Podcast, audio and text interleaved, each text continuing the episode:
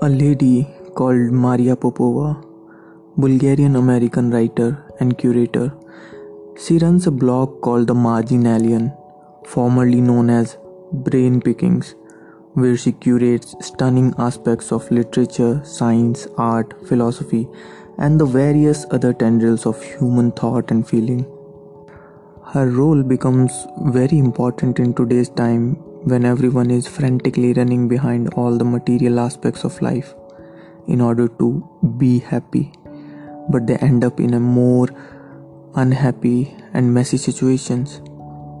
Her work can really calm you down. Maria Popova हर साल the Marginalian slash brain pickings की anniversary पर एक आर्टिकल पोस्ट करती हैं जिसमें वो अपने इतने सालों की क्यूरेशन के एक्सपीरियंस से मिली लाइफ लर्निंग्स के बारे में बताती हैं। और इनमें से तीन लर्निंग्स ऐसी हैं जो मुझे बहुत ही ज़्यादा फैसिनेटिंग लगती हैं। The first one is allow yourself the uncomfortable luxury of changing your mind हो सकता है कि आपने किसी टॉपिक या सिचुएशन से रिलेटेड कोई ओपिनियन बना लिया और बाद में आपको पता चलता है कि वो वेल well इन्फॉर्म्ड नहीं है।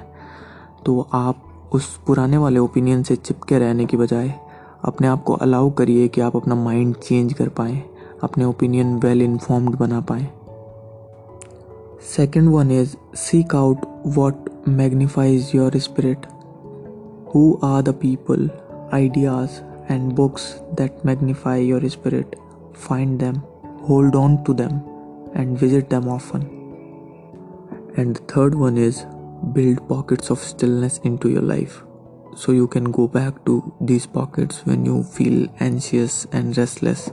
Meditate, go for walks, ride your bike going nowhere in particular. Personally मेरे लिए पॉकेट्स ऑफ़ स्टिलनेस पोइट्री पढ़ना सनसेट देखना या फिर किसी ऐसी पुरानी बिल्डिंग को कई देर तक देखते रहना जिसका आर्किटेक्चर बहुत ही रिच है सो what's your pockets of stillness? If you already have an answer that that's really great.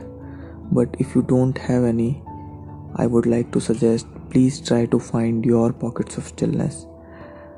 And that finding will enrich your soul. Do check out the margin alien by maria popova. And thank you so much for being my initial listeners. Share this podcast see you soon